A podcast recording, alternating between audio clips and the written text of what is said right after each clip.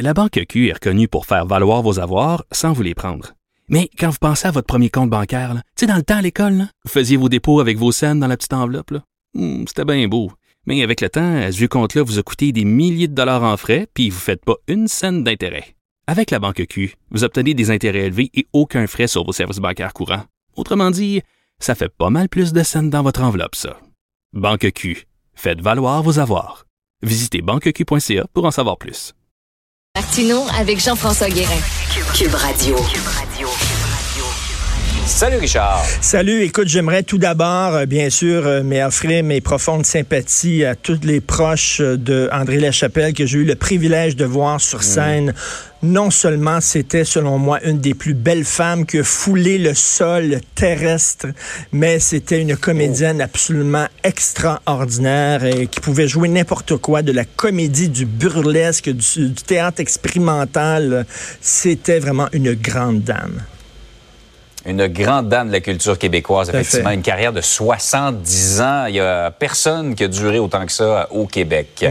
Euh, on revient sur ce qui s'est passé cette semaine. C'est lorsqu'il y a eu euh, 34 fermetures annoncées par Lowe's Rona. Il y a beaucoup de gens qui se sont demandé est-ce que ça respecte l'entente qui a été signée lors de la vente il y a quelques années? On le connaît pas, le contenu de cette Ben, entente-là, ça. Alors, chapeau à Catherine Fournier, députée indépendante hier, qui a déposé une motion qui exige que l'Assemblée nationale demande au gouvernement canadien de rendre publique l'entente conclue avec Lowe's lors de l'achat de Rona en décembre 2016.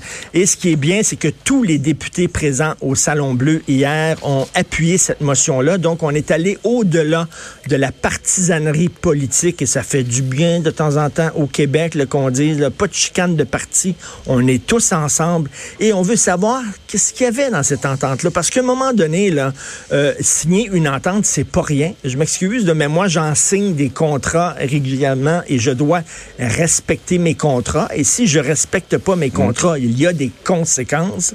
Alors, ces gens-là se sont entendus. euh, on va respecter telle et telle chose. On le promet, on le jure, on le met par écrit. Mais là, après ça, bon, on laisse tomber des bannières, on ferme des magasins, on congédie des employés. Euh, on aimerait savoir ce qu'ils ont signé, Jean-François. Ouais.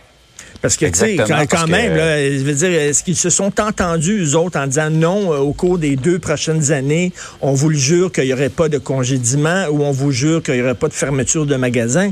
Et là, comment ça se fait que le gouvernement fédéral ne veut pas rendre public cette entente-là? Euh, c'est euh, c'est nous, hein, ça nous appartient. Là, veut dire, on, a- on doit savoir là, ce qui s'est passé. Et à un moment donné, parce que sinon, on les fait pas signer, ces ententes-là. Si ça veut strictement rien dire, si ça n'engage personne, ben pourquoi faire signer des documents euh, officiels qu'on garde quelque part et tout ça? À un moment donné, là, tu sais, c'est- c'est- c'est c'est n'importe quoi. Les compagnies américaines viennent ici, signent des ententes, respectent pas. Euh, ah ben, il n'y a, pas- y a pas de conséquences. Netflix qui paie pas de, de TVQ, TPS. C'est vraiment n'importe quoi. Ces gens-là doivent être imputables et doivent rendre des comptes et on doit savoir qu'est-ce qu'il y avait dans cette entente-là. En plus, euh, ils sont arrivés ici, l'ose de toute évidence, selon les experts qu'on a entendus cette semaine, en se disant, bon, ça fonctionne comme aux États-Unis. Ils comprenaient pas la réalité du Ben marché euh, québécois Tout à fait. euh, et qu'on a des petites quincailleries, pas juste des grandes surfaces ici. Par ailleurs, Richard, deux cas très préoccupants cette semaine. Un au Québec, un autre aux États-Unis de bébés mal nourris par leurs parents véganes. Ben oui, alors euh, au Québec, on le sait, c'est un enfant de 15 mois euh, qui était euh, qui souffrait de malnutrition. Il avait 15 mois, il ressemblait à un bébé de deux mois et demi tellement il était mal nourri. Ses os étaient friables. On dit qu'il avait des os presque en verre, presque en cristal, quasiment transparent. Il avait des fractures d'ailleurs. Pourquoi? Ben, il était nourri seulement de lait maternel, de fruits et de légumes, c'est tout, parce que ses parents étaient véganes. Même chose aux États-Unis, des parents de trois enfants, les trois enfants qui souffraient de malnutrition et le bébé de 18 mois, malheureusement, qui est mort. Euh, sa mère et son père le nourrissaient seulement que d'avocats, de mangue et de bananes, et c'est tout, parce que eux, ils étaient véganes, eux suivaient un régime alimentaire spécial. Peut-on laisser nos enfants tranquilles? Peut-on arrêter d'imposer à nos enfants nos lubies, que ce soit des régimes alimentaires de toutes sortes? Nos enfants ont besoin là, de, ils ont besoin de manger comme du monde, que ce soit la religion aussi, imposer des préceptes religieux à des enfants qui ont rien demandé. Si plus tard ils vieillissent puis ils veulent être catholiques, athées, musulmans, bouddhistes, ça serait leur choix. Mais de leur imposer des préceptes alors qu'ils sont tout petits, euh, amener des enfants dans des manifestations. Euh, est-ce que ces enfants, peut-on les laisser à l'école tranquille? Tu sais, les parents qui imposent des lubies à leurs enfants et qui les embarquent dans leur trip à eux autres, pouvons-nous laisser les enfants tranquilles? Plus tard, ils choisiront euh, les causes politiques qu'ils veulent appuyer, les religions qu'ils veulent joindre, mais là, ou les régimes alimentaires qu'ils veulent suivre. Mais je suis tanné de voir des, des parents qui imposent leur lubie. Écoute, là, il y avait à Montréal, comme je le dis, les eaux presque transparentes tellement ils étaient mal nourris. Ah, c'est épouvantable. Ça n'a pas d'allure. Épouvantable, ouais.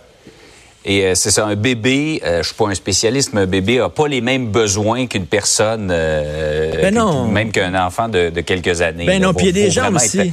Puis il y a des gens aussi qui sont véganes n'importe comment, là, tu sais, qui décident eux autres d'arrêter la viande, d'arrêter bon les produits alimentaires, mais qui le suivent, qui le suivent pas de façon intelligente et qui imposent ça à leurs enfants. Donc, je trouve ça vraiment un enfant de 18 mois qui a perdu la vie parce qu'il était mal nourri aux États-Unis, en Floride. Il y a matière à réflexion. Richard, bonne fin de semaine. Bon week-end.